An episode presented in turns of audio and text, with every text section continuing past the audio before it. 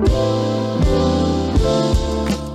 and welcome to the Righteous Remnant podcast. If you'd like to support our ministry or find out more about us, you can do so at therighteousremnant.org. All right. Good afternoon, good morning, good evening, whatever time it is on your end. I'm here again with Dennis Cole. Dennis, I feel like it's been a millennium since I've seen you, bro. And I mean that in an amillennial sense, you know, not in a literal sense. But man, it's been too long. How have you It been, has. man?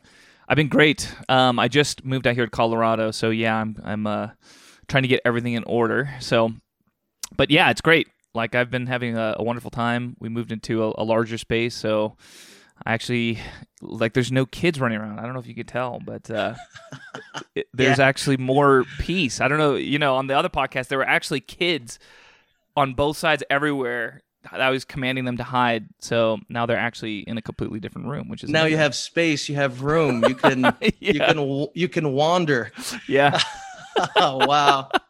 Congrats, man. But we miss you here in California. So, Oh, you thanks, know, it's it's it's not the same anymore. And and now the church is gonna be woke because you're gone, bro. So is that too I- much? I, I, was- I don't feel like I was uh, stopping, helping stop that much. All the wokesters are like, yes, he's gone. I know. No, what's funny here is we, you know, um, we've been meeting people here because a lot of people are moving in here, but a, a lot of people are actually moving out. We're in Colorado Springs, and one of the Oh, people that we talked to is like, "Oh yeah, we can we can see that." Uh, you know, all these all these liberals from California are coming, and so we're moving to Texas. And I heard one guy's moving to Florida. So it's funny because Oh, they're afraid wow. of it here, so they're moving. They're moving to more conservative areas too. Yeah, Gosh, man. So Yeah. Californians are just yeah. It's just leaving in droves and just Everyone hates wow. them. wow. Well, I do hear that they're Yeah. driving up the real estate costs everywhere. You know, because Yeah. there's so many of them that are leaving, and they have more money, generally speaking. So Yeah, yeah. Yeah. You know, my, my wife and I are thinking about moving out of state, and then we looked into Colorado Springs as well, and Yeah. you know, it went from like you know ten dollars for a three bedroom to now about three million for a three bedroom. I know. Is that I know. true? The the prices jumped. I mean, this is not just a Colorado thing. This is you know the whole housing market over the past year has gone crazy, right? So it's probably Wow. partly inflation. Um, you know, lumber prices skyrocketed. So there's a number of different reasons. Um, yeah, but yeah, like a lot of people, I think are hedging against you know uh, against the dollar, their dollar assets. They want to be invested in you know tangible assets like houses and real estate if you have the money for it. So I think a lot of people are buying property or have been for the past year. yeah, yeah. Well, you know, let's let's talk about why you moved to Colorado Springs. Where are you now, man? What church are you in? You know, what are you up to there? Yeah, so moved out here to join um, a ministry called Contend, and they're primarily a prayer ministry. They do um, intercessory prayer gatherings, they do a conference, annual conference, and they do these tours where they, you know, um, strengthen campus houses of prayer, which is you know something I've been doing as a pastor in Southern California for a long time. So it seemed like a good fit. And um, the ministry here, you know, they've had a heart to um, potentially start like a local community, like a church community. So moved to help join that process and contribute to it. And I don't know, we're it was kind of funny because uh, none of us want like a traditional church, if that makes sense. Yeah, You know, like it's funny. I've been um, in this non-traditional church thing for a while, but the past season of mine, I was all in the traditional church. You know, but I'm kind of coming back into the charismatic prayer movement, and yeah, it's it, none of us want like a traditional church where you know you just have programs and a, primarily a sunday service and stuff like that you know our heart is we want a community we want a thriving community um, but we want to retain um, a vibrant spirituality and not get bogged down with too much bureaucracy and programs and buildings and all that kind of stuff that i think uh, you know you have some experience in that yeah, yeah. But I, I, I don't know what you're. T- this this thriving community though. I've never experienced that. yeah You know. yeah i mean i mean look i'll be honest paul like because you know for the past i don't know six months or something like that i haven't been churched um, i haven't been working at one particular church so i've been visiting a lot of other churches and stuff like that and um yeah it, i i got i got to be honest it is so hard to find a great church Yeah, yeah. It is. It is. you know i part of that is i'm pretty picky you know i'm a pastor and so i've got a very probably more defined vision of what i want to see in a church um, but i don't know i talk to lots of people and it just seems like it's really hard for a lot of people to find a great church, right? Yeah. And I understand part of that is, you know, it just takes time to build up great relationships. Like a great, you know, a great church life is one where you have like phenomenal relationships, right? And those take Right. time to build up. So it's always hard Yeah. if you're looking for a new church.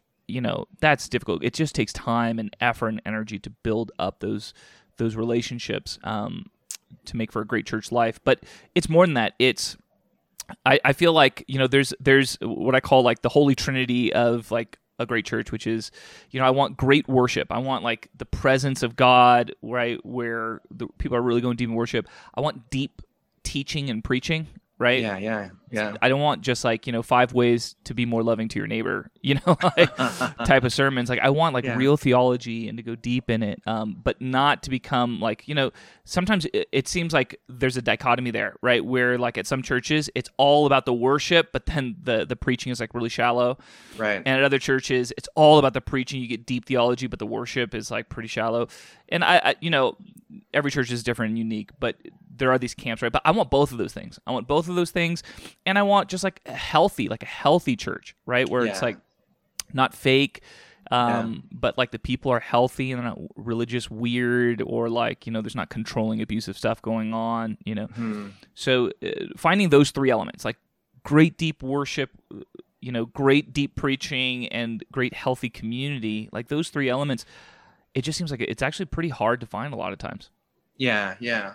You know, as for me, uh, normally I kind of lean towards like the teaching, right? If it's deep teaching, I'm cool with that. Yeah. You know, but what, what what's deep worship though? Like, Yeah. you know, what does that look like? Because for me, I just, you know, when when they play songs, it's it's between you and God, right? You know, hey God, I'm here for you, and I'm I'm worshiping you. But Yeah. what do you mean by deep worship? Yeah, great question. So, you know, I I the primary way that I interact with God is worship. I mean, I hmm. love studying scripture. I obviously love prayer and stuff like that, but worship is really like my first love. And so, you hmm. know, I started in ministry being a worship leader. Hmm. And the reason I say that is because like when I worship privately on my own, like I could tell, like if I really break into the presence of God and I feel like I, I, I feel like I can get into this place of worship where I feel like I don't want to leave. I just want to be there. I feel like I'm. I feel like the the reality of His manifest presence, right? The reality of His goodness. My uh, my emotions can feel it, and like it. There's this place in worship that feels conducive to hearing the Lord, and you know I get real conviction in that place. And so I simply say that to say that as a worship leader, that that's something I'm very um, sensitive to. Like I want to feel the presence of the Lord in worship, and if I don't feel it consistently, I'm not happy.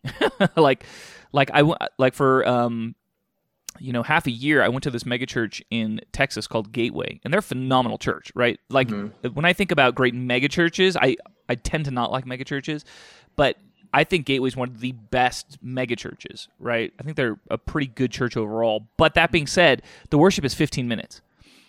And that drives me mm. crazy. Like I can't stand that. Like after mm. 15 minutes I feel like I'm just starting to, you know, get into the presence of the Lord and then it's over and we're going on to the message. So when I think of deep worship, I'm looking at like ministries like Bethel, right? They have great worship that, that tends to be extended and people really go in. Um, upper room, right? All of these, all of these worship ministries um, that have real anointing on their record albums. You know what I mean? The live worship albums are like really deep and people people really encounter God. Well, it's because they have these phenomenal worship cultures where they don't they, they don't see the worship as something just to get through to so you can get to the message. Right? Like it's like no like my understanding of when we gather as a church, the primary purpose for the gathering of the church is the corporate worship experience Yeah. because we're ministering to the Lord. That's the time where we're actually coming together to say, God, we love you. We we're so thankful. We Yeah. want to be with you. So we're actually that portion of the service is not for the people primarily. It's for Him, and it blesses His heart. And so that's my paradigm, right? The the sermon to me is secondary, even though obviously that's that's the part that is for me, right? So it's Yeah. really important. I want to receive during that part. I want to learn.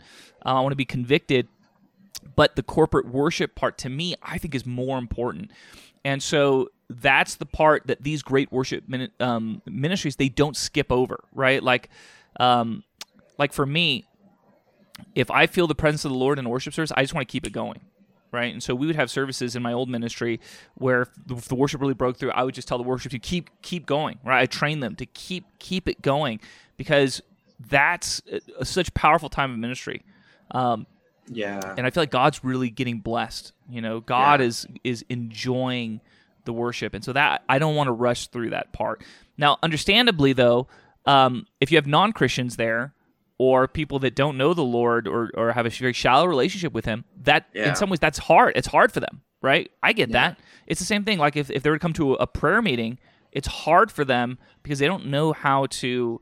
You know, they don't have burdens for you know these things that we're praying for and they don't have an ability to really hear from the lord during um, intercession sets and stuff like that so Sure. i understand the tendency for most churches is they see sunday service as like that is the that's for non-believers or for shallow believers and so they're going to dumb it down and make it as you know as easy to get into as possible which is why all these services are like they're like an hour long or an hour and a half at the Yeah. most and Yeah. it, and you know and they're like cookie cutter and they're like you know five ways to love your neighbor because everybody can take something away from that you know but that's part of my problem here i feel like what we've done is we have dumbed down these you know our churches because you know uh, all these pastors that say oh yeah th- th- our sunday service is for non-believers you know we have other stuff for believers but the but the reality is the sunday service is where they're putting most of their energy most of their finances most of their concern right? So the sunday service is really their primary gathering.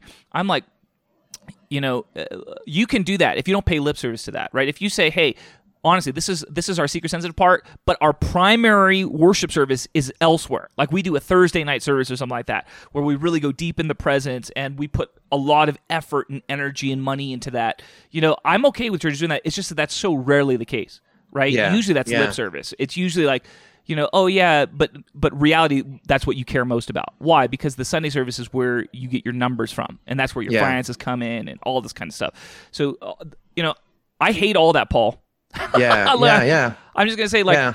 i it's not that i don't have compassion for uh, churches being more pastoral or more evangelistic i get that heart but what i'm saying is that we've done that at the expense of the prophetic aspect of the church that really in my opinion is supposed to be our primary concern Yeah. right and what, what i'm getting at there is the church exists to worship and serve god's interest Yes. but when we lose our ability to discern what God is really wanting or what he's actually saying or all these things, then we could build our churches that primarily cater to people and what people want and what people are concerned with.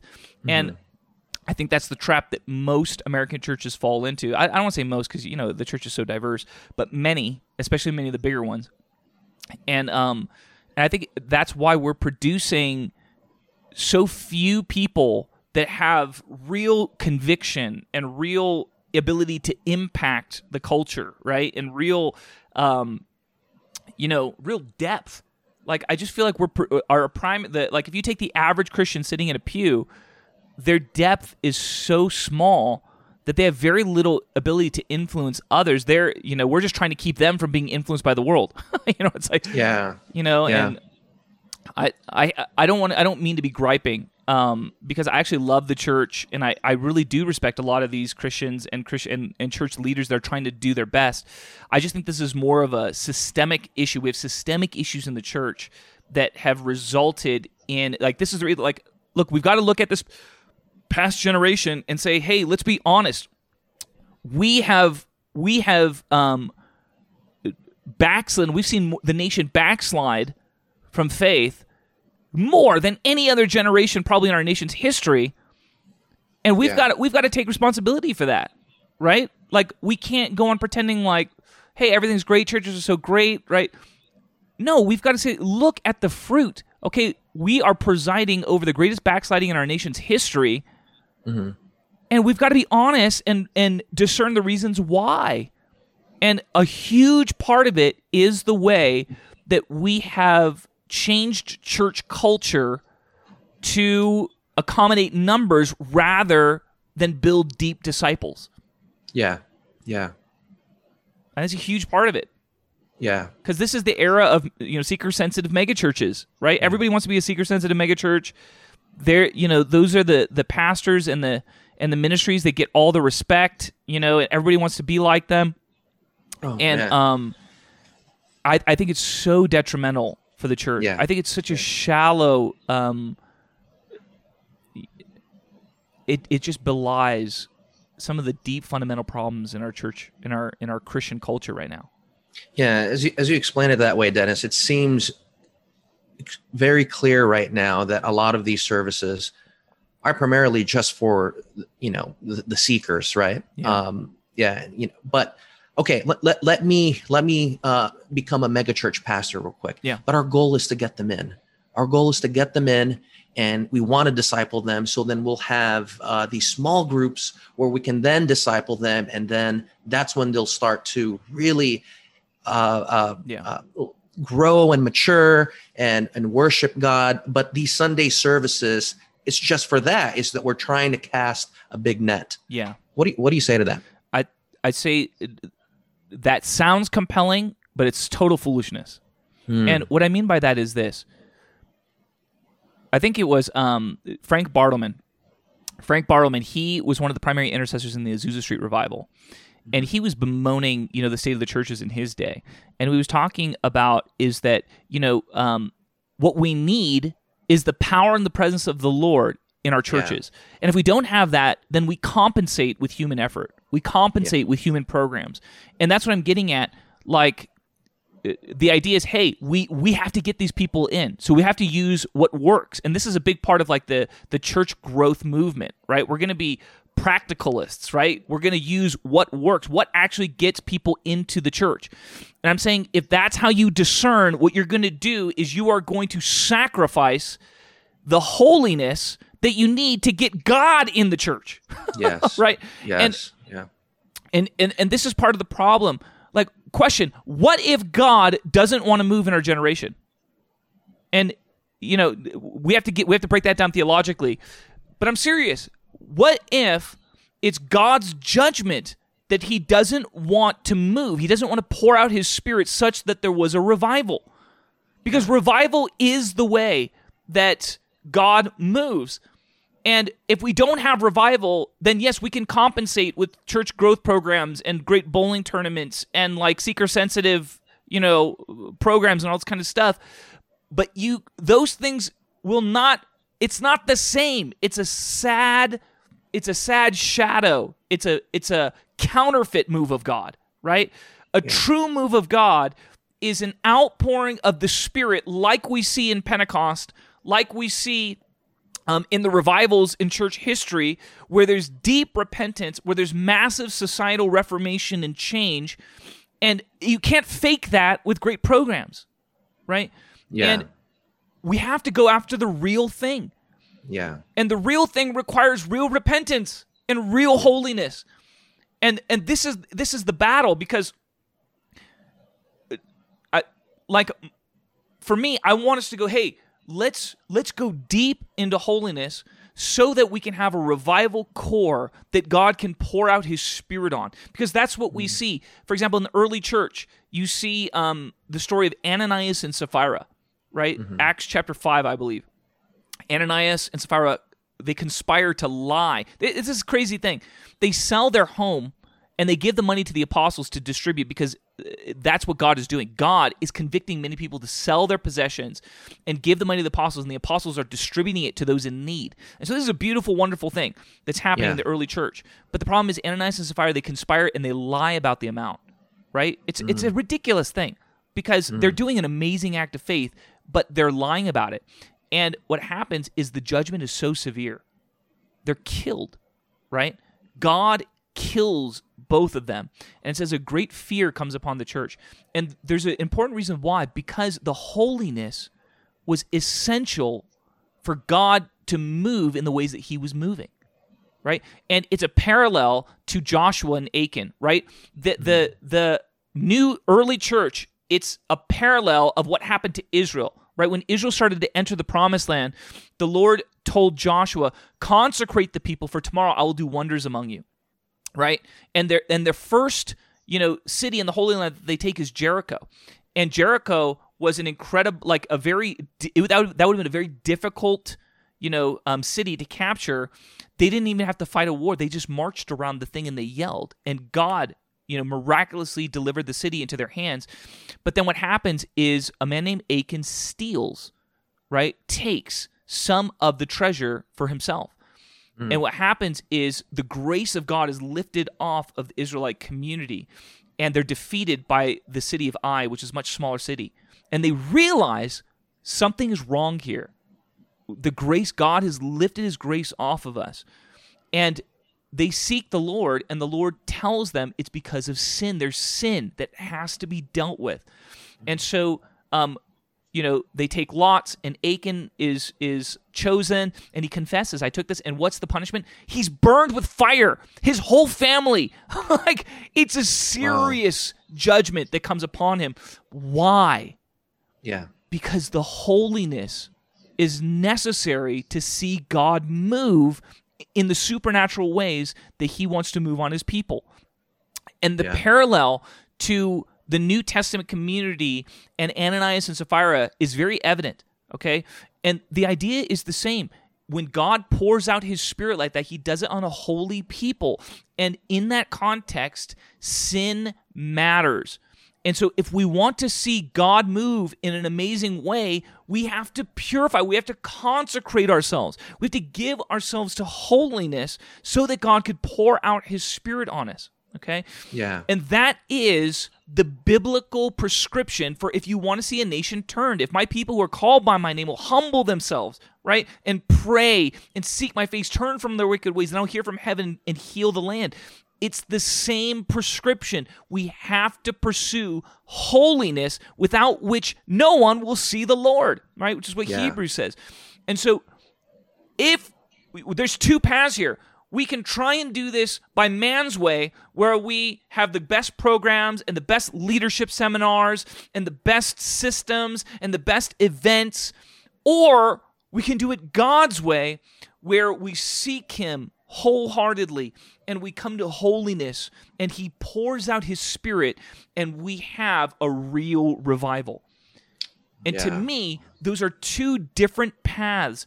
And that's my concern that many of the, the megachurch model, the seeker sensitive movement, it's chasing after a path that, in my opinion, is not biblically ordained. And there's a lot of good things about that path. Okay, I want to be clear. Like, look, we should be concerned with you know having great systems and you know trying to do things excellently and being pastoral and i'm not saying that those things are unimportant i'm saying those things have to be joined onto a model that is biblically ordained meaning there's a reason why the apostles and the prophets are the foundation of the church, are put in charge of the church because the apostles and the prophets are primarily concerned about what God wants and what his mission is, right? Yeah. And yeah. then the pastors, the teachers, and the evangelists are subordinate. It's not that they're unimportant, it's that they have to be in right order so that they can do their job while preserving the integrity of saying, but our first priority is to obey God, right? We want yeah. to be concerned with what people want and need but not at the expense of ignoring what God wants and what He wants to do. And this is the problem because so much of the church has despised prophets. Mm. Like, prophets are essential because we need to hear what God is saying. But so much of the church ha- wants nothing to do with prophecy, you know, pays lip service, right, to prophets and to prophecy. And I'm just saying. Yeah, prophets are divisive, you know? Yes. And, yeah, they, they call out the negative. That's not cool. Yeah, and the thing is, I understand because the, you know what the you, the worst thing are immature prophets. Mm-hmm. you know, right. like immature right. prophets are the worst because you know they're they're just prophetic enough right to say things that are deeply damaging to you you know yeah, like so yeah. i understand why a lot of churches are cynical about prophecy and are and, and and the problem is the whole prophetic movement is somewhat immature right so right, I, right. I get it i understand some of these reasons but but you cannot despise prophecy. You cannot forbid prophecy. These are biblical commands, right? You're not to do it because we are tempted to despise those things. But if you do that, then what you get is you get a lot of churches that lack the power and the presence of God. And and, and I was just thinking about the state, and, and they, it results in a lot of fakery. Okay? I don't want to yeah. name names. I just visited this church last week, Paul, and I'm not going to say what church, but it's a very large church. And mm-hmm. um, you know, I just had this sense, you know, like the worship team, they're all trained to like smile. You know, I don't know if you've seen if you've noticed that at different churches, right? They train the worship teams like they smile perfectly Yeah. and they hold up their hands in the same way. Yeah, and then you know the worship leader has the like a, hats, the Yeah, big there we hat, go. the white hats. You know what I'm talking about? Yeah. and then the Uh-huh. the worship you know the worship team has like you know things that they're told to say during the worship service like these little encouragements and then the whole and then the congregations are trained afterwards to say oh wasn't that so good oh that's it was such a blessing and in the meantime like there's no powerful presence of god in the service right Yeah. Yeah. but what i'm getting at is it's it's this religiosity yeah. it's this fakeness and that, that's what i mean you can you can build a culture that you know is nice and people look happy and you know i'm not i'm not saying it's totally evil but there's no power Yeah. Yeah. and the presence of god is is is not really there and the people aren't really going after they're not really pursuing it and yeah. I just have seen that type of culture become so prevalent in the body, and uh, there's just something in me that despises it. And Yeah. and again, I always want to make a, a, a distinction here. A lot of those believers are phenomenal believers. They're great believers, right? And they have a real heart. They're trying to follow God. That's not the issue. It's it's the religiosity that is a counterfeit of the real Holy Spirit and holy move of God. You know, like we need the genuine article. And so many so many churches have settled for a uh, an imposter, right? A religiosity that looks nice on the outside, but is lacking the substance of it. And that's that's what I'm getting at here. Like we want the real thing, and God knows Yeah. it is so hard to get. So I, I'm I'm not trying to point my fingers at just one or two churches and say like these churches suck. I'm trying to say as a whole, like yeah. We're so immature at this. Um, Yeah. But I'm I'm just in a place where I don't want to be part of a church that isn't seriously going after the real thing. That's how. That's the best way that I can put it. So this COVID thing is a good thing because it's revealing a lot of uh, the church's um, motives, a lot of the mega churches' uh, in, in- intent, you know, and how they run their ministry. So, what are your thoughts on that? Yeah, I, 'Cause- I do. I, I think it's a good Yeah. thing. I think it's pruning, right? I think this whole past Yeah. year has been a huge pruning, Yeah, and um, you know, because it takes away the numbers now. Yes. Nobody's gonna come. yes, No, no, no one is coming. They're scared, yes, right? Only, only the true remnant who's really seeking after God will come. Yeah, So now I feel like it forces pastors to, hey, it's all about discipleship here, yeah. right? Well, I look. The hope is yes. The hope is that the pruning will expose some of our wrong priorities and will wake us up, you know, to do things in a more biblical manner, right? And Yeah, you know, this is hard because I'm, I'm a pastor and I know that there are believers that I know that I discipled that are struggling in this season and some are not going out to church and all this kind of stuff. I'm worried that some of my old students will be pruned in the season. And at the same time, I recognize that things like this, they have to, they have to happen. It's the church needs to be pruned. And so I, Yeah. I just have compassion. I don't want anybody to, to walk away from the faith, right? Or to Yeah. get so jaded or, you know, to just let their love grow cold for God. I don't want that to happen to anybody. But at the same time, I recognize that uh, it we have to have these times of pruning. And in fact, I just feel like the Lord wouldn't have to do it if we would do it ourselves, something like that, right? yeah. Like if we would prune our churches diligently in the way that we're supposed to, um, then we wouldn't have to have these, you know, external prunings that I think the Lord subjects us to. Um, but ultimately, at the end of the day, I think we should try and see that pruning in and of itself is not a bad thing. It's a good thing, right? Like Jesus is the one, John chapter 15, who says, you know, um, my father is the vine dresser. I'm the vine. My father is the vine dresser, meaning he's the one who's doing the pruning. And he cuts off every branch that bears no fruit so that those that do bear fruit will bear even more fruit, right? There's a purpose Right. in it. And Right. the result of it is a very good thing. Yeah. Well, this is actually a great segue to what I really wanted to talk to you about today and ask you. Um, you know, you, you said holiness. The church must be holy for there to be a revival. And if we are to pursue holiness, we have to pursue church discipline. Yes, All right. absolutely. Now, so I wanted to ask do you believe in church discipline, Dennis? Yes. yeah. I mean, look, No. you know, I, I there's a there's a sense where we can get really callous, Yeah. right? and just like, yeah, like they're not real Christians. None of these people are real Christians. Get rid of them, right? But the truth is, a lot of people like they want to follow the Lord, Yeah. but they're not willing to lay down their lives. Okay. Yeah. And I, I need to make some distinctions here because what I'm not talking about there is I'm not talking about uh, they're not willing to be perfect. None of us are perfect, Right. Right. right? Like none of us, in my opinion, are you know Jesus. Jesus is the only one who could say yes to anything the Father would ask, right? Yeah. None of us are completely surrendered, meaning there's nothing that God could confront us with that we would say yes for sure with. I'm not saying that. What I am saying is that there is a a childlike quality that we can take say, Father, I trust you. And I'm, and I'm, I'm willing to surrender my life and follow you. And I'm willing to be trained by you. And that that is the posture of a disciple, right? Yeah. And that's what we're supposed to be calling people towards. We should Yeah. not be awarding full membership status on people who have not taken that posture. And Yeah. there, there's this great watering down where we're trying to baptize everybody, right? And get everyone to say the sinner's prayer as though once you say it and, and once you get baptized, boom, you're part of the club.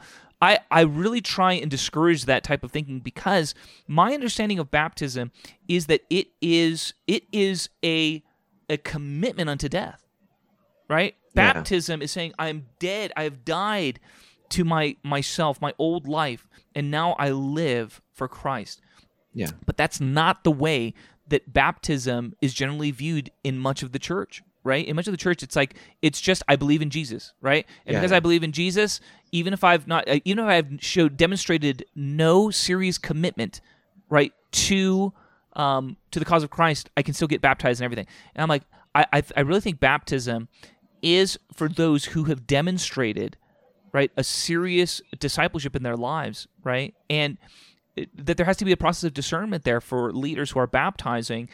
And um and understand that that is it's going to be tested. I see baptism as a vow of fidelity right? I'm Yeah. making this vow to you jesus right? And then that vow will be tested just like the marriage vow is right? Yeah.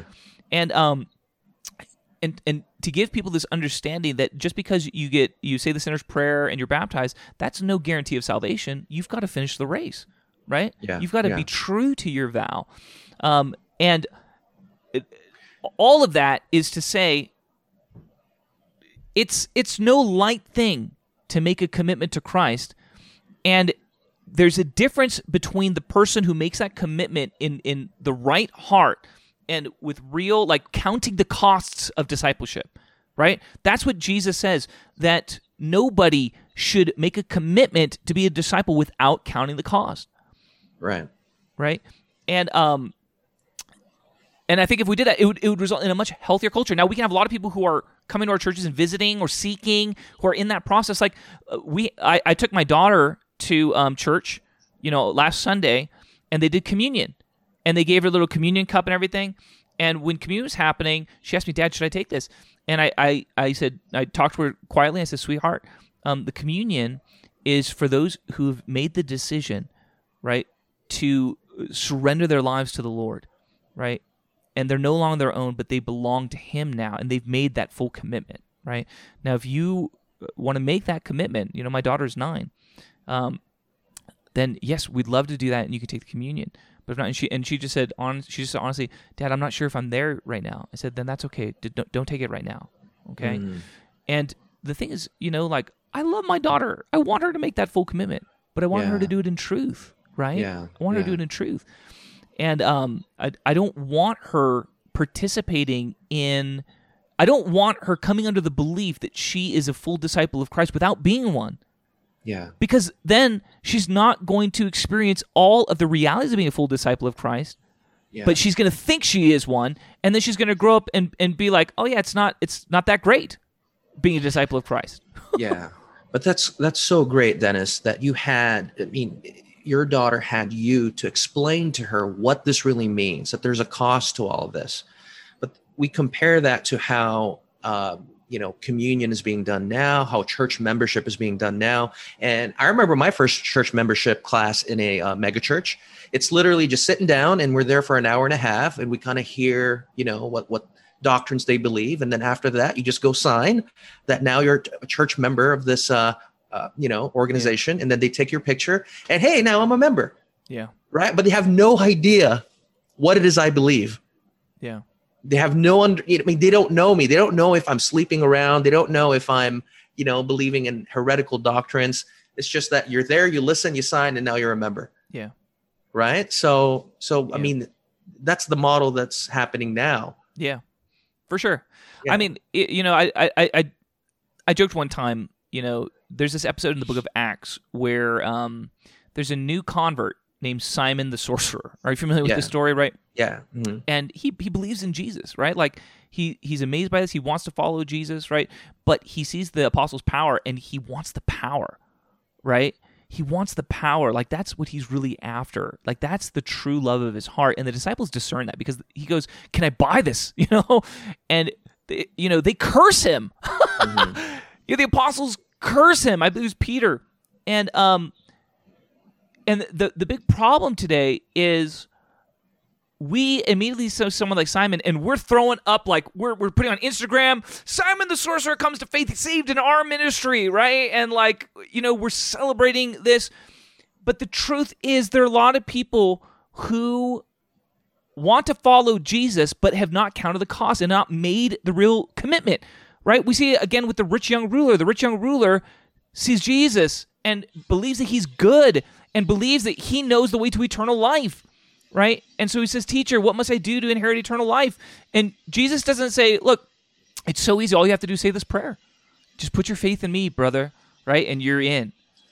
Right? That's not what Jesus says, right? He says, You sound like the the woke Jesus memes right now. Yeah. Have you seen those on Instagram? Yeah. Those are great. Woke Jesus memes are national treasure, bro. sure. I'm Right. sorry. I Yeah. digress. Keep going, bro. Yeah, but that's that's not what Jesus says. He says, you know, you know the commands, and he tests him, and and the man says, I've kept these since I was a, a youth, and Yeah. Jesus looks on it and he loves him. Meaning, I I think he sees sincerity there, right? Yeah. He sees sincerity there, but he says one thing you lack, and what's the one thing he lacked? The idol in his life, the Mm-hmm. idol of of money. And he says, "You've got you've got to take all your possessions, sell them, give the money to the poor, then come follow me." That's the barrier. That's the idolatry that's keeping you from being a true disciple. Yeah. Yeah. And he puts up this barrier, and the young and the young ruler goes away very saddened because he had much, many possessions. And and then Jesus says, right, how difficult it is for the rich to enter the kingdom, yeah. right? And the, he's he tests him, right? He makes him sign up for discipleship by actually making the decisions that he needs to make to die to himself Yeah. right? And that's not something that you see generally Yeah. speaking in modern Christianity. In in ancient Christianity, I think there there's a lot of evidence to suggest that that was standard in the early church. That there was a requirement that many people would have to give up their possessions, sell off their possessions, and give the money to the poor before they could join the church community. Right? There was Yeah. this expectation that that was, you know, it required to be a disciple. Okay, and um, I think that there's a lot. There's something that's important there, right? And what all I'm getting at is that that is so different than the than how it works today, right? Today, Yeah. there's so much emphasis that it's so how easy it is to enter the kingdom, right? Jesus has done all the work for you. All you got to do is believe, and I, I, I, I am just convinced that is a misunderstanding. That that understanding is a misunderstanding. When Christ says believe, when they talk about faith, they're not talking about just an intellectual sense because elsewhere in the scriptures it does say even the demons believe, right? Like they know who Jesus is, they believe in that sense, but that's not faith. That's not putting your faith in, right? To put one's faith in Christ is to give him our allegiance, right? Is to give him our allegiance, and that is um, how we get saved. It's it, it's not. It doesn't say that it's easy. It does say that we can't earn it. That's not the idea here. But we have to give him our allegiance in truth. And um, if we do that, then we have a real Christianity. And this is the problem here. So many people are growing up in church thinking they have a real Christianity when they don't. They're still actually seekers in God's sight, right? But they're convinced that they are full fledged disciples, but they don't experience the benefits of the kingdom. They don't experience answered prayer. They don't experience supernatural signs. They don't experience God's grace on their lives in, in miraculous ways. And they go through it for a number of years and then they go, you know, it wasn't that great. Yeah, yeah. Well, okay. As I'm, I'm hearing what you're saying, yeah. and, and I'm trying to go ahead and compare it to what I've heard a lot of pastors I've had mm-hmm. talk about the gospel and discipleship. Yeah. Uh, to them, it's like a progression, right? First, we're going to talk about the gospel. It's a free gift. There's nothing you have to do. It's you just have to receive it and accept it. And then through the process of sanctification, you become that radical, you know, disciple who's willing to give up everything for for, for God. Yeah. Right. But if I look at Jesus' model, he starts off with if you want to be my disciple, you must hate your mother, your father, your yes. brother, your sister. Yes. Exactly. In order to be a disciple, right? Or uh, exactly. uh, man, imagine if every membership class they talk about, okay, guys, if you want to be a member, you're going to be a disciple of Christ. And if you want to be a disciple, you must be willing to take up the cross. Let me unpack what that means. That means you must be willing to be scourged, stripped off your clothes naked, all your entrails right. hanging out on a cross, and you will die by asphyxiation. And then they'll go ahead and break your knees if you're not going to die, so that you will you will gasp your last breath. Right. If you're not willing to do that, then you can't be a disciple. Right. How many members do you think you'll get yeah. preaching that? But that's what Jesus taught. Yeah. That's what he said in the very beginning of his ministry. Yes. What changed? Why all of a sudden our pastor kind of pastors, you know, kind of switching that to like, hey, it's a free gift. You don't have to do anything. I mean, what are your thoughts on that? Yeah, well, look, our theology is influenced by our experience. Okay, and that's just honest. I, all of us have to be honest in that sense. And what I'm getting at here is that that, that language of free gift. Um, you know, in in church history, we went through a, a Catholic period where, you know, uh, the church controlled salvation, right? Mm-hmm. So you you had to do many works, right? And you had to get the blessing of the church in order to be saved. And that became very controlling, very legalistic, very um, abusive because you're using it for all sorts of political ends and all this kind of stuff, right? And so you have the Reformation with Martin Luther, where Martin Luther says, hey, no, all of this is wrong, right? It's a free gift. It's not by works at all, right? According to Paul.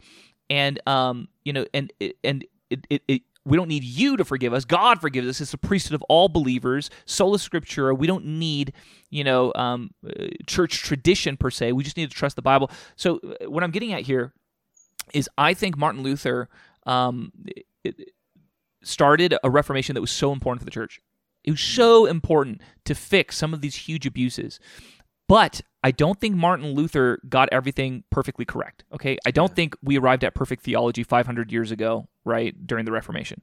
All right. And what I'm what I'm getting at here is um, there are things that we I think Martin Luther did not understand, and the early reformers did not understand, like you know, forgive me if I'm getting too theological, right? But I think the theology is kind of important, right? Yeah. Um, the idea of a free gift, okay? It implies in our culture this idea that there's no strings attached. That is not the implication in ancient cultures. Okay? In ancient Jewish culture, that's not the implication. Meaning, if you receive a gift, you become indebted to the gift giver. Okay? If there's a real sense of debt, and that's exactly what you see in the Bible, right? In in like Romans 12, for example, Paul says, you know, my, my brothers, by the mercies of God, offer your bodies as a living sacrifice, holy and pleasing to God, which is your reasonable act of service, or the least you could do, right? This is what mm-hmm. you should do. Why? Because you were given this gift, so now there's an expectation that you you are indebted right? You're a bond servant, you're a slave to Christ because of the gift that you were given. And what I'm getting at is that the cultural understanding here is different Okay, so when many pastors emphasize the free nature of the gift, the idea that there's no strings attached, that is 100% false. Okay, that is a lie. No, there are strings attached. The strings are heavily attached. Okay, meaning that you're given a gift, but if you're not faithful to reciprocate, then the gift is taken away. All right, and this is the part that a lot of theology, um, a lot of people don't understand theologically.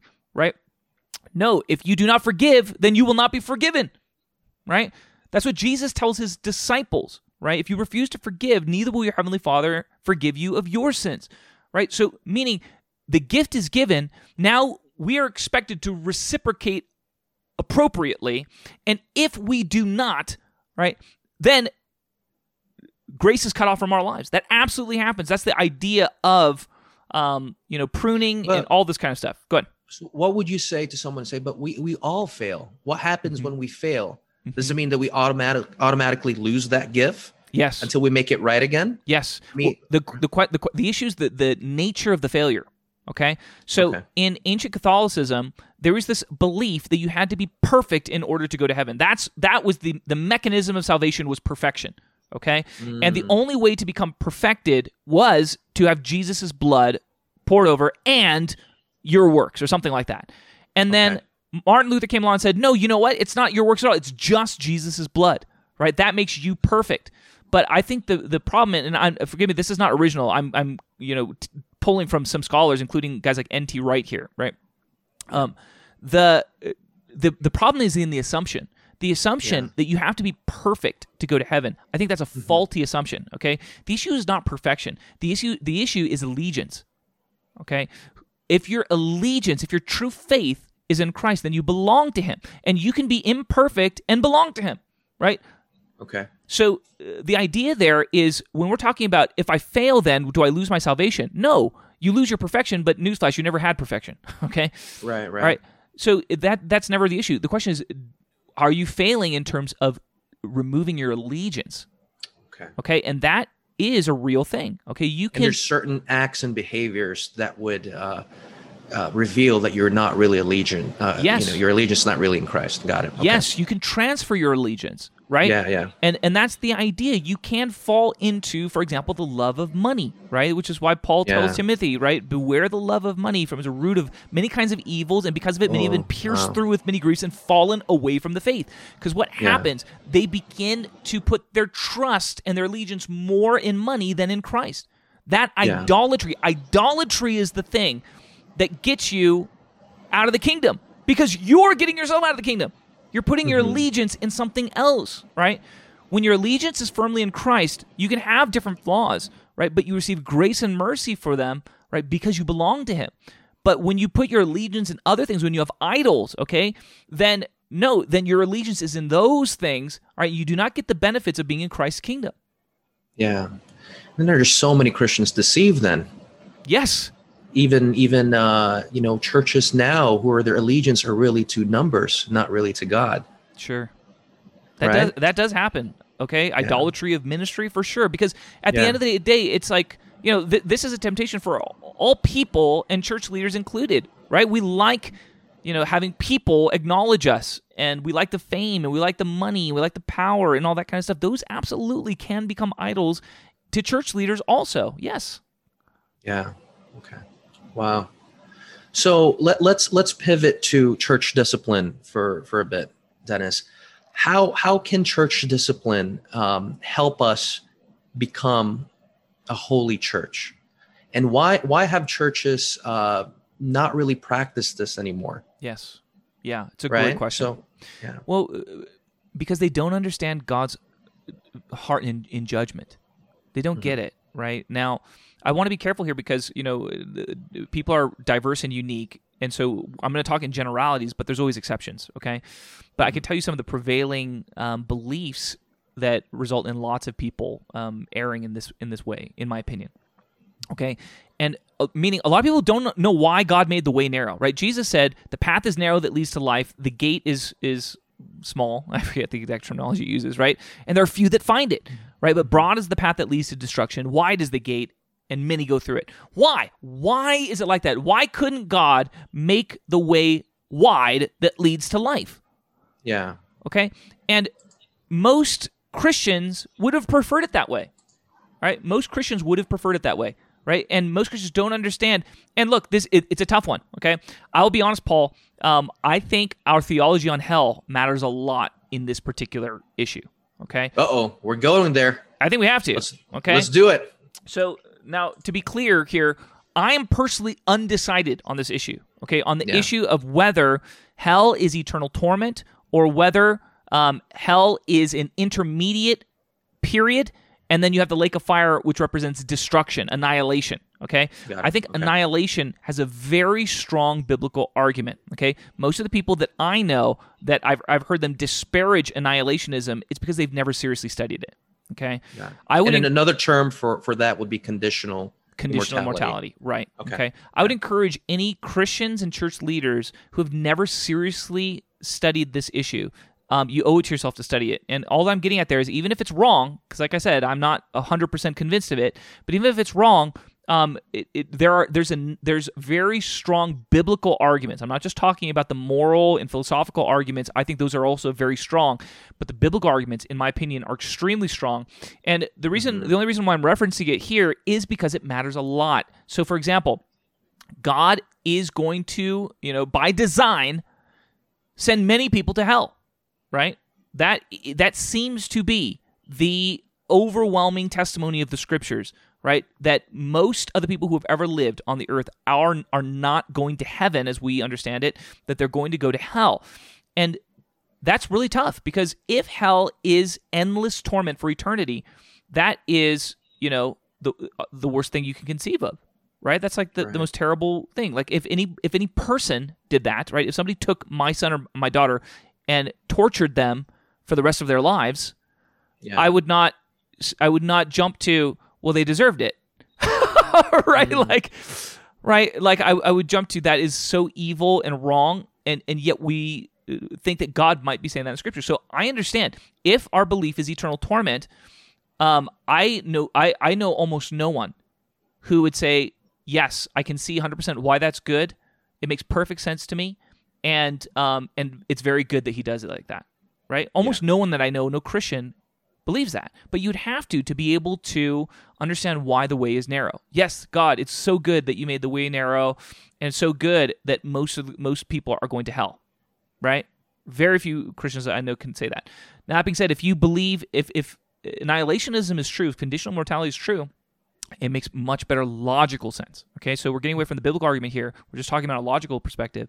But from a logical perspective, I think it makes perfect sense, right? Mm-hmm. The idea being that this life is a test, right? And it's designed in such a way that most people are not going to pass the test and will be Yeah. annihilated and will miss out on the opportunity for eternal life. Okay, and um, to do justice to the annihilationist perspective, um, it it also you know in that perspective there there is also punishment. So evil people can be punished by God for you know for everything short of eternity, I guess, right? Like you could be punished for a billion years potentially in the annihilationist perspective before you're thrown into the lake of fire. but it's not it's not yeah it's not eternal it's Right. not forever yeah okay there's still there's still torment there's still punishment you're still in hell Right. but there's a, an end date to that okay Right. So, got it. um, the the reason why I bring this up is because I think it makes much better logical sense here, right? If annihilationism is true, then what you have is this life is a test. It makes sense why God has designed it in such a way that the vast majority are not going to make it into life, right? Because it's a test of generations, okay? It's not just a test of individuals, which we in the West tend to think of it as, right? Um, but no, this is what Romans one talks about, right? That the the the our ancestors. This is what how I interpret Romans one. Romans one, our ancestors um, did not consider the knowledge of God valuable enough to be held onto, but they worshipped created beings. Speaking of um, the gods, right? The angels, as we want to put it, right? The spiritual beings. They worshipped them, and um, and so God gave them over to their sinful passions. He cut them off from the knowledge of God. He cut them off from the opportunity to know Him and to receive eternal life, right? But eternal life has been brought back to the nations through the gospel. The knowledge of God, the way to eternal life, has been brought back through Christ. And so the idea here is all those individuals who miss out on the opportunity for eternal life, who never hear the gospel, right? Well, they're they're suffering the fate of their ancestors' rejection, right, hmm. of God, okay. and and and that's how it also works here, meaning that many Christians or many people today, Americans, let's say, 21st century Americans, well, they've heard of the gospel, but they've never experienced God. They, they, you know, they don't. But God holds them responsible to what the revelation of their ancestors, right? Okay. So in the same way, when we when we read um, the history of Israel, well, you have these generations. Like, say you were born in the reign of King Manasseh, who was super evil and led the nation to idolatry, right? Well, God is condemning you for the idolatry, but that's all you've known, right? You didn't live in a period where everybody worshiped Yahweh, right, and followed him faithfully. Like in a lot of those periods, it seems like they even lost the law. They didn't even know where the book of, you know, where Moses was, or like where the law of Moses was. They didn't even know about it, right? Josiah, when they when they discover, you know, the the Mosaic law, he's like, oh my gosh, like right, we've gotten so far from this. But imagine if you were living in that time period, you never had access to all that information or knowledge, and yet God still condemns you. Why? Because your your ancestors were charged with passing down the knowledge of God to you, right? Hmm. The- that is a huge part of this test. It's a test of generations. So those who receive knowledge of God and then faithfully pass it down to their ancestors are blessed. There's this chain of blessing that carries on through the generations, okay? So what I'm getting at is from this perspective, I think it makes much more sense, right? Okay. God is testing the families of the earth, right? The races, the ethnicities, the generations, right? Their receptivity to the gospel, their um, how well they retain the knowledge of God, how well they pass down wisdom to generation to generation, and that's represented in how many people are Christians, are strong Christians, right through the generations, and they'll be represented in eternity, meaning they'll have m- many people in eternity, and those people groups that despise the knowledge of God, that did not pass down the knowledge of God faithfully, will they'll have relatively few in eternity, right? Because they'll all be wiped out, they'll all be annihilated. Okay, Okay. so from that perspective, it makes sense to me, right? Okay. the way is narrow. God has designed it that this way. He has made the test of life very difficult and hard. Why? So that right only the worthy enter. And again, this is uh, we have to get back into theology because so much Reformation theology is about how nobody's worthy and nobody you know can do anything good and so uh, it's a 100% a gift from god and he does all the work and you do none of the work i really think that's that's not true okay um, none of us are worthy in the sense that we were all cut off from the knowledge of God because of Adam's sin and then the sins of subsequent generations, right? Sure. So we were cut off and we shared in the unworthiness, right? Of we have no way of saving ourselves. Okay? Yeah. But once the gospel is preached to us, well, now we have the way. So, and it's designed in such a way that it's good news to the poor, right? The poor in spirit, the the humble, right, have a greater receptivity to the gospel, and that's how it's designed, right? It's designed in such a way, and you know there are many scriptures that speak about these types of dynamics, um, and so all that I'm getting at here is that there's a real opportunity, right, to come to Christ, right, and to receive the gospel, but the, it's a real test that we're in, and the way is narrow. And and the point here is to bring it back full circle, is that um, we're not supposed to make the way larger, right? Like Yeah, yeah. as church leaders, it's not our job to say, you know what, we wish God had made the way larger, and so we're going to make it as large as possible. And I think in doing so, what we do is we confuse the path to life, right? So that even it makes it harder to discern and to find and to walk in the path of life. And Mm-hmm. that's what many of our churches have done. We want that path to be as broad as possible because we don't understand why God's made it narrow. And so Yeah. we're just like, let's just let's try and get everybody saved. You know, Rick Warren's like, you know, you can get anyone saved if you can find the keys to their heart, right? Some people love fitness, and if you put fitness, you know, you do fitness programs for your church, well, they'll come to faith. And you know, like it's like we have we we have this mentality where we can Sure. bring more people to faith than we really can, not understanding the purpose of the testing for this age. Yeah, yeah. So there, there's that when it comes to the evangel, uh, um, drawing people in, right? Uh, they they cast a wide net, bring everybody in. How does this apply to church discipline? Yes. And you know, so why why are pastors then not? I mean, I guess I mean it kind of answers it too, because church discipline is that you're you're pruning and you are um, I'm going to use the word here excommunicating those who claim to be Christians Yes. but are living in sin and not really living in the truth. Yes. So uh, Well, it's the same Talk idea. It's the same Yeah, idea, yeah. right? If we're if we're calling everybody saved, who's and and, Yeah. and a lot of those people are not saved, right? mhm. Then, on what grounds do we cast somebody out? You know, like yes, yeah, right. uh, The idea here is that there's a narrow path, and the people that are on it, Mm-hmm. we're supposed to encourage and help and you know strengthen them as they walk on it, right? But once they depart from the path of life, yeah, You're not supposed to, you know, pretend that they're still on the path. That is Yeah. that is doing them a misservice, and not only that, it's it's it's hurting all those people that are on the path of life Yeah. right? yeah. Because you know th- this is the idea of the, of the tree or the, the vine that needs to be pruned because the resources are going to all of these people that are bearing no fruit, yeah. right? And if all these resources and and look, I talk with Christian leaders all the time, pastors, and all this kind of stuff. What I always tell you know you know leaders in the church to do is you have to prioritize good soil, right? Because you're going to downright you're going to kill yourself trying to uh, make make people who aren't attached to the vine of Christ bear fruit Yeah. right? Like, man, you will you'll drive yourself into the grave. Those are the people. eh, Look, just being honest, that complain the most to churches, right? They're the people that like don't want to do acts of real faith, right? Because they they they, they don't have faith, you know. Like, Yeah. and if you're treating them like you're they're your sheep, it'll tire you out. It will it will make it uh, miserable. And and this is a huge problem in the church because we don't know how to discern what it is that God's actually asking us to do. And so a lot of ministry just becomes oh we're just supposed to help people. Well that is Right. that's a never ending game of like there's always more people that need your help Welcome to TED Talk. yeah, you know, like, and I know, Yeah. like, so many Christian leaders are just are on cycles of burnout. They just go through cycles of burnout over and Yeah. over and over and over again because they don't know how to discern what's God actually telling you and leading you to do.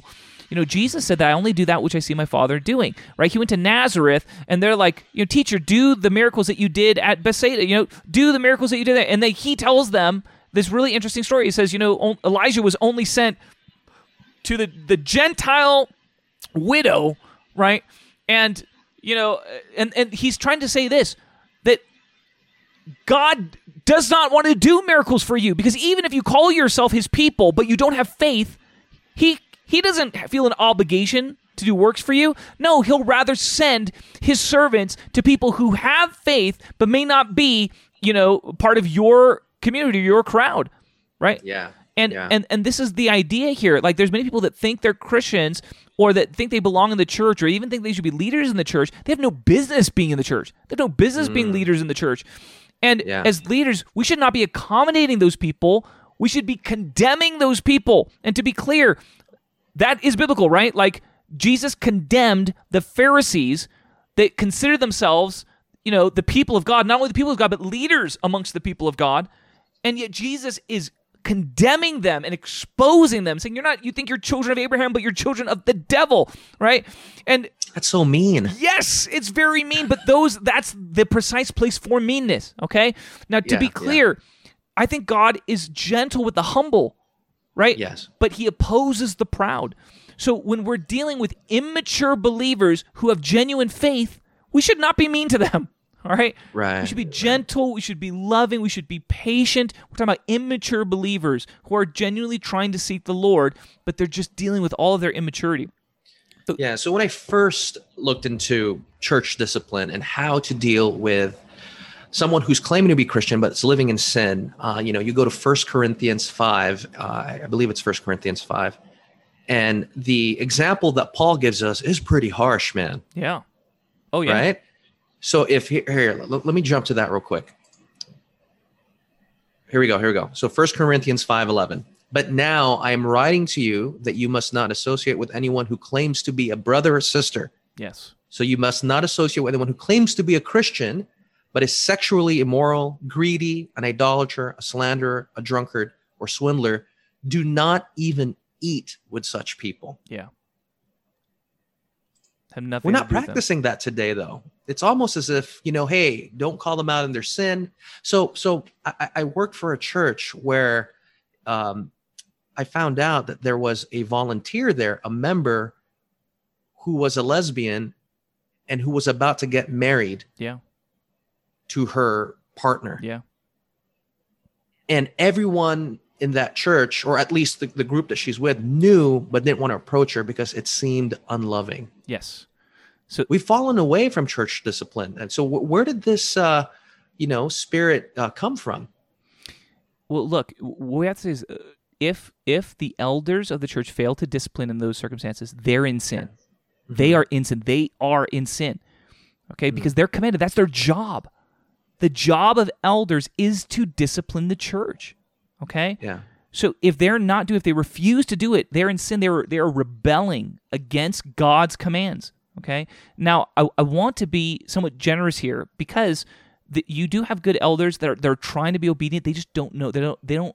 They're like, I just Lord, I don't understand how that can be your command.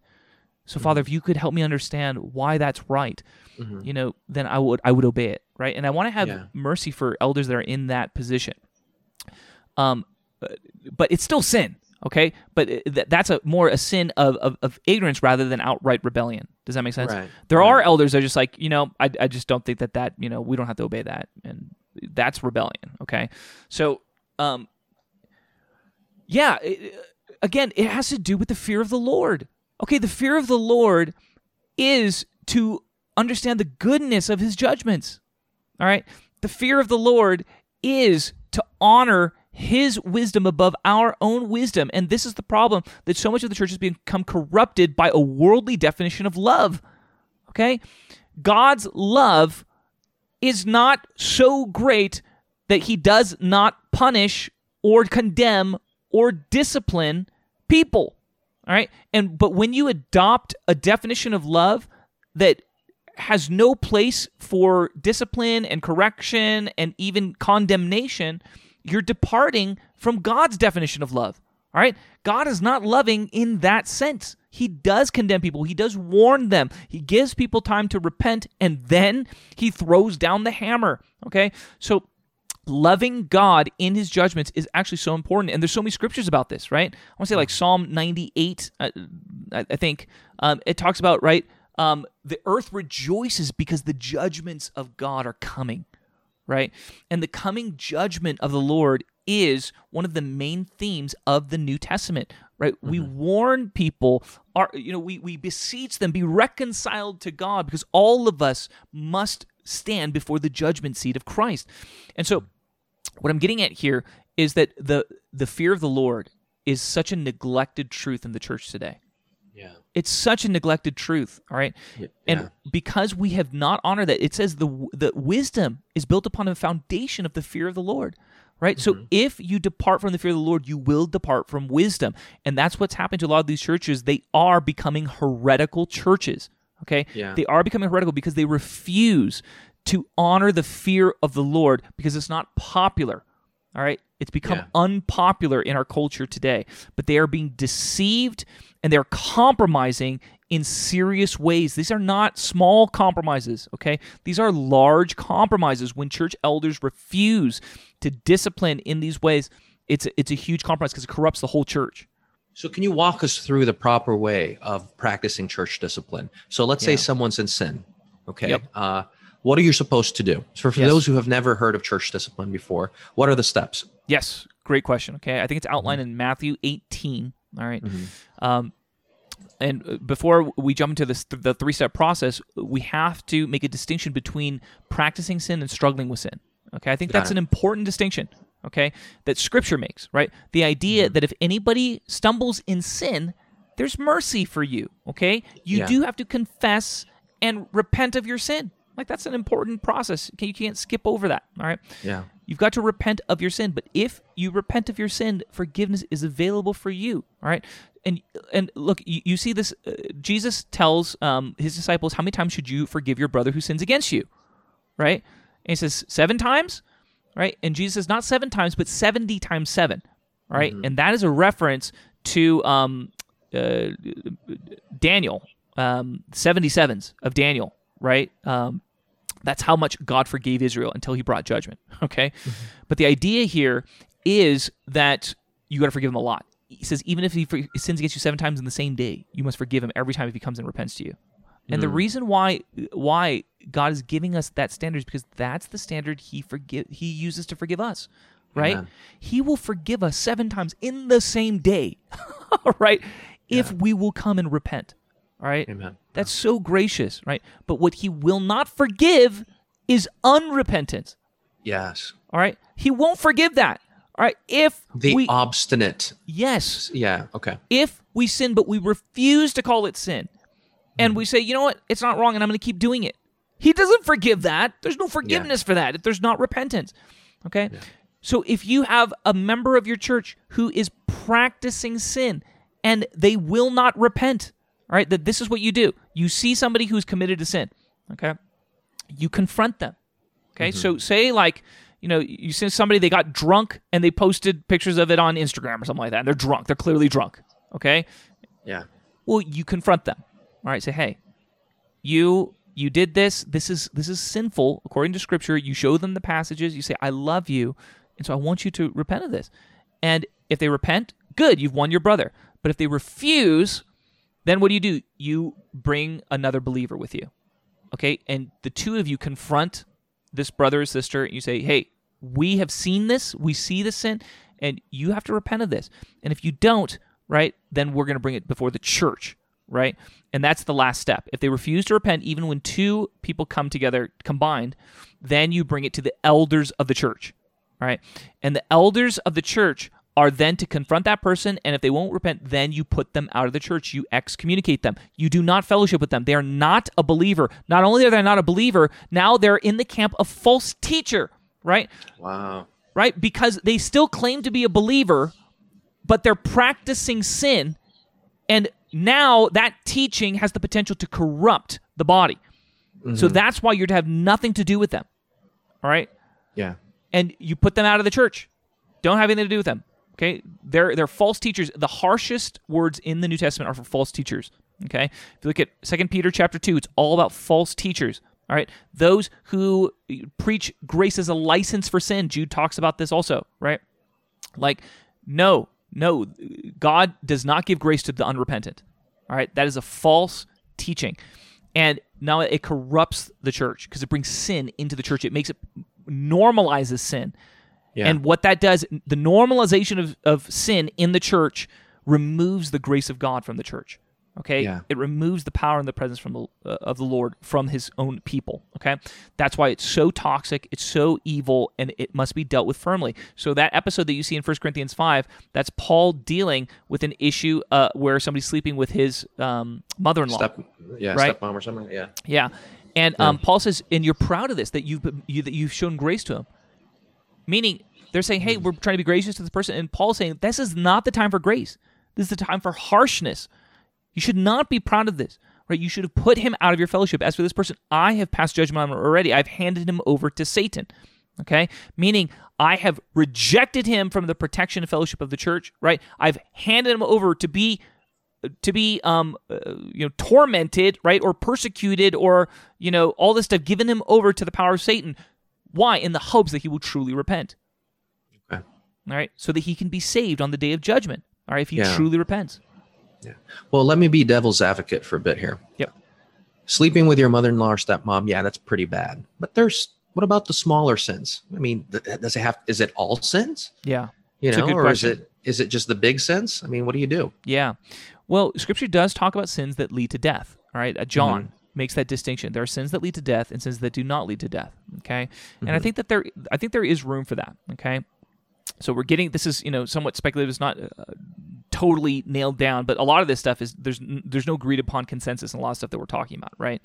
But yeah i think if we're talking about you know certain sins i think there's more grace for them. And look this is the way everyone functions okay? Like if you if you have a spouse and your spouse lies about eating cookies right it's not like divorce, right? They keep lying about it, right? Divorce, you know. But that's a different thing from them lying about sleeping with other people. Or they watched a Netflix episode without the other spouse and lied about it. Yeah. Hey, man, that's an unforgivable sin. Yeah, right. I don't know. I don't know about you, bro. So we all make distinctions between bigger and lesser sins, right, in our normal lives. That's just like, like you'd be crazy not to do that, right? Well, Yeah, yeah. I, I think God works the same way. Okay, I think God works the same way. I think there are major versus minor sins, and there's all and, and there's uh, stere- there's all degrees in between and everything. So yeah, I think it's up to the church elders to discern whether this is a major issue and it requires, you know, them to be put out of the church. Um, I think that there are, you know, if, if we're talking about, you know, this person keeps, you know, I don't know, like the, the person won't leave, they, like when prayer time's over and where we need to use the room for other places, but they keep staying and they just want to pray all the time, you know, like kick them out, excommunicate them, you know, like you know, like we have to make some kind of a distinction, Right, you know, right. between Yeah. like major and You don't want to be a things here. Pharisee about this. Yes. Yeah, yeah, Okay. for sure. Um, but yeah, a lot of these things, especially when we're talking about sexual sin, that is the one that is highlighted many times, right, in the New Sure. Testament, right? When somebody is committing sexual sin, they're not repenting, they keep doing it over and over again. Um, put them out. Of, put them out. Put them out. So, so what about believing in, in heretical doctrines? You know, because you have you have Yes. uh, let's say some of the reform that if you're an Arminian, then you are not you you're committing the unforgivable sin here of not believing in election stuff like that. Yeah. You know, just the stuff like that. I mean, how do you discern that? For sure. What are you supposed to do? for sure. Yeah, I mean heretical beliefs are are are real, right? Like if you're teaching that you know Jesus is not the Son of God or something like that, right? You're you're you're teaching something that is a major doctrine and you're preaching against it. I think there's grounds for removal, right? Um, now the problem Well, here is that it's hard to discern what's major and minor. Exactly, and that, Yes. that's I, I feel like everybody are anything. There's there's the the essentials, right, and then there's the secondary, the tertiary doctrines. They're bringing a lot of those secondary and tertiary and putting it in the primary. For sure, That this is all salvific, for sure. you know, and I think that's the reason why there's so much disunity with Christians right now, right? Yeah. The cessationists, some some of the hardcore cessationists are saying that if you believe that there's tongues today, you're you're you're blaspheming against God. Yep. You know, so I know. you know how how are we to navigate this? I mean, there's prophecy. yeah, like look, th- there's there's biblical instruction given to us, right? Yeah. The Bible is our our chief source of understanding about God's will. All right. So Yeah. we try and discern according to the Bible, but the Bible c- talk, can't talk about everything, or it would be like a million pages long, right? And Right. um, so what's given to us outside of the Bible for instruction from the Lord is prophecy, right? Mhm. And the truth is, we are pretty immature in prophecy as a whole. I think we should admit. And so this is why we're struggling with this. Okay, we got to do as best as we can. We are going to be judged. Right, but look, on my end, I just try and put the majors where the majors are according to, to the Bible, and I try and put the minors where the minors are according to the Bible as best as I can. But you know, I think most pastors are trying to do similarly, and we're going to disagree about what's major and what's minor, and we're all going to find out on the day of judgment. You know what was what was real and what was not, and um, until then, I pray this all the time. Lord, be merciful to me. you know, like Yeah. God says, you know, He's He gives mercy to the merciful, right? Mhm. So I'm asking the Lord for mercy, you know, in the areas where I'm wrong, and I ask the Lord correct me, see if there be any wayward way in me, Lord, so that I will not persist if I'm drawing those lines in wrong places. Um, but yeah, my understanding of the judgment is that we're going to be rewarded for where we were right and our our teachings and our efforts bore good fruit, and um, we're going to suffer loss in the areas where we sinned. Um, and some of those sins are going to be like, Lord, I thought I was doing Your will, right? And I I tend to think that God is more gracious, right? If you know we think we're doing His will, but we're deceived in those areas. Um, I do think He He gives us grace. We said with Paul right? Mhm. Paul says the Lord showed me mercy because I, I acted in ignorance, right? Uh, that's a, that's a fascinating passage that um, I don't think the Calvinists have a good explanation for, in my opinion. But yeah, it makes perfect sense to me, right? That um, you know Paul thought he was he was serving Yahweh Uh, when he was Saul, right? He thought he was doing God's will in persecuting the church. Mhm. And that that was one of the reasons why God showed mercy to him, right, and gave him revelation um, about who Jesus really was, and he repented. Okay. Got it. Okay. One last question on this then. Mm-hmm. Right. We're talking about doctrines or um, holding on to false uh, beliefs about the gospel and things like that. How are we to deal with wokeism in the church now, though? hmm For sure. I mean, wokeism. I, you know, there's degrees of wokeism, right? Right. Um, but absolutely, it it is. Uh, it's a different worldview. It's a different kingdom, in my Yeah. opinion. It's it's a Marxist doctrine, which is uh, a subdivision of humanism. Okay, so right. in my opinion, yeah, you keep getting more and more into the woke critical theory stuff. Yeah, it's going to lead you out of the kingdom. And I, and look, I saw that um, when I was, uh, you know, in InterVarsity as a as a college freshman. And InterVarsity has an amazing historical tradition. Okay, they're a phenomenal um, Christian fellowship. Had a, huge influence in the student volunteer mi- missions movement in the early 20th century.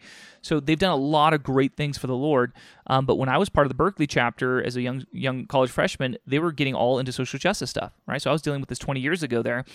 and it never it, it rubbed me the wrong way but i didn't have you know the the theology to understand why it was rubbing me the wrong way right but it just seemed like they wanted to emphasize more you know um, issues of poverty than issues of sin right hmm. and um fast forward 20 years to today and i can see the more mature version you know what happened to our chapter at berkeley was it got more and more into the social justice stuff to the point where intervarsity national had to release a statement saying that if you're openly gay we would like you to step down from serving on staff at intervarsity campus fellowships now thank god the national um, leadership made that judgment right mm. um, but when they did, it caused lots of the um, you know coastal chapters to implode, and the Berkeley chapter totally imploded. It was like one of the largest fellowships on campus um, at the time, and then it just imploded because they had openly gay staff serving, and they had been teaching for a long time that that's fine, and there's no problem with that, and they're you know they're oppressed people group, and we need to love them, and all this kind of stuff.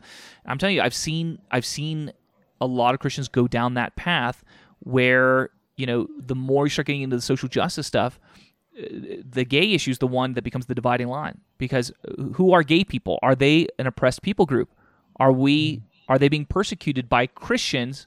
Right, because we're not loving them, or because we're saying that homosexuality is sinful. That becomes mm-hmm. a dividing line because it becomes a question about the authority of Scripture.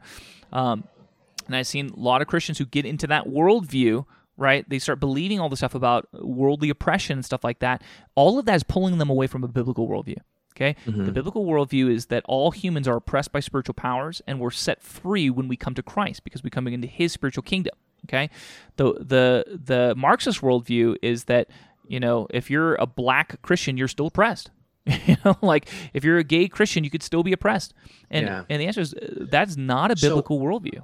So, so they're teaching something that's antithetical to Christianity. So, are they false teachers?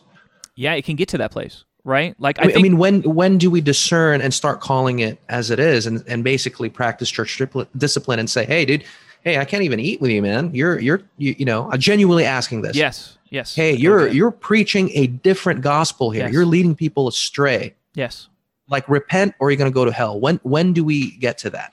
I, I think it's when they compromise on some of these biblical issues like um, homosexuality. That is the point where, like, if, if somebody says homosexuality is not sinful, or it might be sinful, but you can do it and you don't need to repent. You can be a upstanding member of our community. I think those are those are lines, and I, I, my heart here is not to say that homosexuality is is such a greater sin, than some, but it's a it's a clear dividing line. That's why, right? Mm-hmm. Because that's the line where you're saying, hey, um, I bought into this worldview more than the biblical worldview, right? And that to me is is a, a pretty obvious place to draw that line. What about critical race theory? What if they are a staunch supporter of critical race theory? Is that does that warrant a um, you know admonition?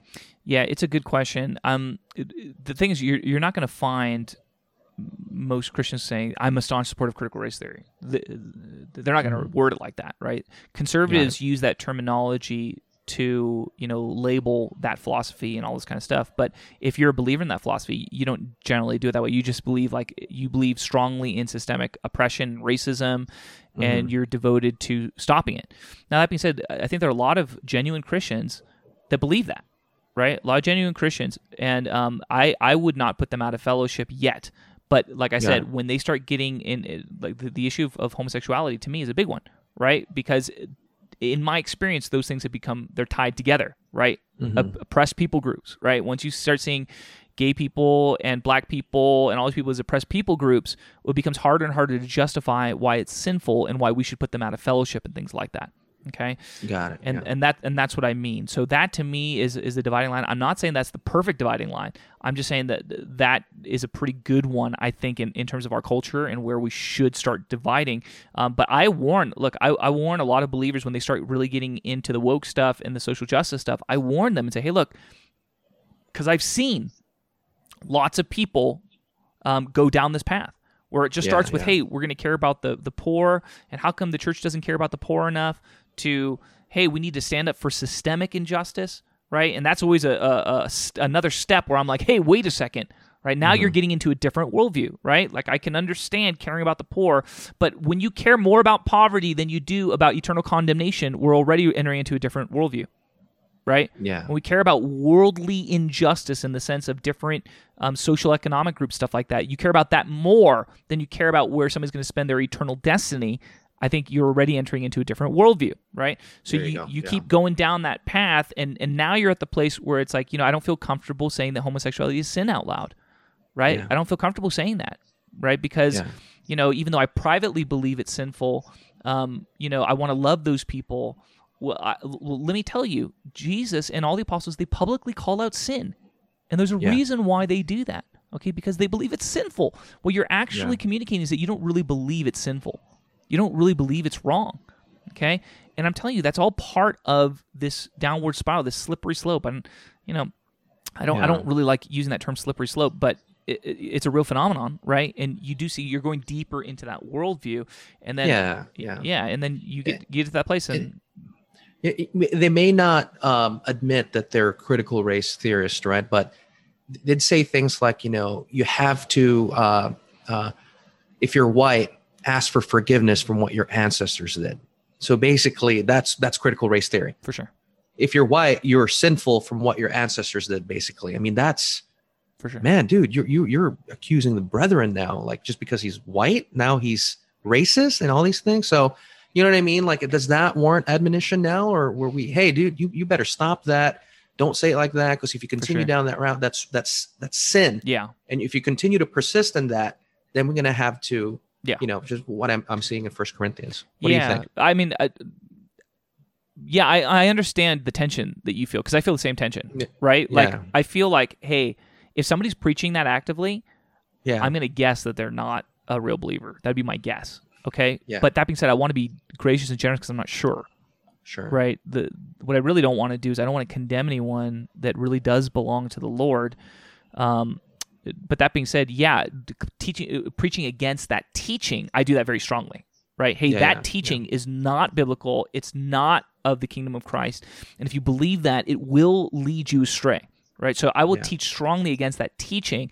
But I personally, I'm I, I try to be slow to condemn an individual believer unless they get to that place where they are openly calling for people to practice sin. Again, that's because I that's where I see the Bible condemning. Right? That's where they're calling false teachers. Oftentimes, is Yeah. when they start condoning sin. Got it. Got it. You know what I wish we had? The early church councils. Yeah. go back to the early church and have councils to kind of just really just decide on these matters. This is what it is. You know what I mean? Like, you know, Well, that Francis. Ch- Yeah. Go ahead. Go ahead. that they're supposed to be councils. Yeah. Yeah. Let's bring it back. Yeah. I think I mean, that's what the Orthodox Church got right. You know what I mean? So Yeah, well, I mean, Yeah, yeah. That, that's part of the fruit of the, the Reformation, right? The Reformation Yeah. split us all into camps of minor doctrine, and um, yeah, you know, to be clear, I think the Reformation as a whole was a very good thing, but it wasn't Mhm. a perfect thing, and that was one of the bad fruits. So, I have great hope that we are now reuniting, you know, in the right Yes. way. Um, and I think there will be the establishment of counts of councils um, that speak for large groups of Wow. believers. Um, but, but obviously, we're not there yet. We're still in the midst of like a, a million different tribes. yeah, yeah. Well, D, that's all the questions I have for you, man. You know, I, I hope I'm not annoying and peppering you with all these questions, No, but you know, in our next episode, there's going to be another million because I really want to talk about unity. Yeah, unity in the church. Yeah. And then that's my heart. Like I want the church to be united now. Yeah, all these different tribes and denominations. I don't think that pleases God. Yeah. You know, um, um, you know, we can we can we can have uh differences in secondary or tertiary doctrines, but I think the church needs to unite now. And uh but yeah, so I want I want to pick your brain on that and uh I look forward to our next talk, man. And thank you for for answering all my questions today. Appreciate it. yeah, for sure, man. Well, it's, it's great. and It's a super important topic. So, hey, Paul, as we um close here today, do you mind if I just pray? Because I feel like yeah, you know we're talking about issues that are so important in the church. Um, yes. Father, we just um, come before you, and Lord, we just say we love the church. Lord, we love the church. Yeah, man. Yes. And Father, we just ask that you would heal um, these issues that we've talked about, Lord, these issues of um, lacking church discipline. I, Father, I just pray that you would give us the fear of the Lord. Yes. Lord, that we would recognize the goodness of your discipline, recognize the goodness of your judgments, recognize the goodness of um, even your condemnation, Father God, that when you condemn sin, you do it out of love, Lord God. Father, I pray that you would give us your definition of love as a church. And Lord, we pray for all those churches that are struggling with these very things, Lord God. And Lord, I pray um, those that are in that place of decision, um, Lord, I pray that you give them wisdom and discernment to be able to be obedient to you and your spirit, to pursue holiness and righteousness. And Father, we do ask for an outpouring of your spirit, a genuine, Yes, real revival that would bring reformation to the nation, that would usher in many um, souls into the kingdom, Lord God. That's our desire. So we say thank you and we love you. Continue to guide us and lead us into all truth. In Jesus' name we pray. Amen. Amen. Amen. Thanks, Paul. You're welcome. Thank you, brother.